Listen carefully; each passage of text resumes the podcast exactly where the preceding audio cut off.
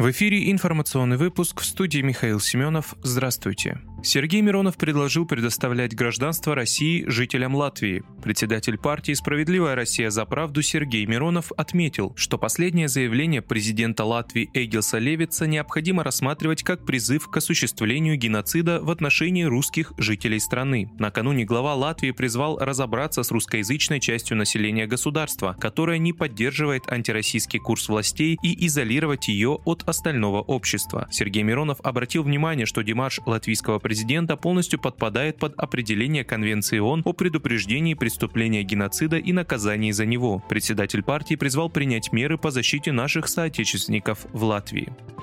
Росгвардия заявила о задержании двух сотрудничавших с ВСУ работников ЗАЭС. Росгвардия задержала двух сотрудников Запорожской АЭС, которые передавали ВСУ информацию о местонахождении личного состава и техники на территории электростанции. Также в ведомстве сообщили, что задержали нарушителя пропускного режима пособника ВСУ, который передавал украинским войскам координаты передвижения колонн российской техники. Всего с момента перехода АЭС под охрану Росгвардии 4 марта было задержано 26 нарушителей пропускного режима, отмечается в заявлении. Российские войска в ходе специальной военной операции взяли под контроль часть Запорожской области Украины, в том числе Энергодар, где находится крупнейшая в Европе атомная электростанция ЗАЭС.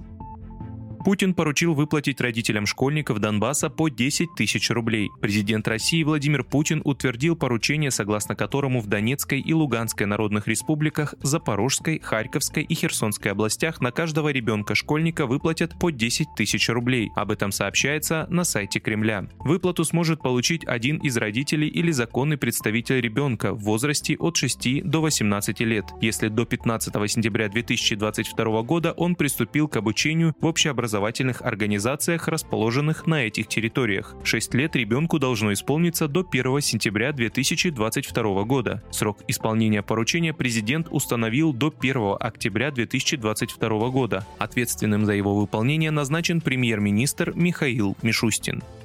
МВД пообещала 1 миллион рублей за помощь в задержании украинцев, пытавших военных. МВД России объявило вознаграждение в 1 миллион рублей за помощь в задержании командиров украинского нацбатальона Константина Немичева и Сергея Величко, которые, по данным следствия, пытали и убивали российских военнослужащих. Об этом говорится на сайте ведомства. Следственный комитет ранее заявлял, что они являются командирами батальона «Азов», признан Верховным судом террористической организацией и запрещен в России. Они обвиняются по статье 317 Уголовного кодекса посягательство на жизнь сотрудника правоохранительных органов или военнослужащего. Максимальное наказание по ней – пожизненное лишение свободы. МВД сообщило, что включило их в список 10 особо опасных разыскиваемых преступников.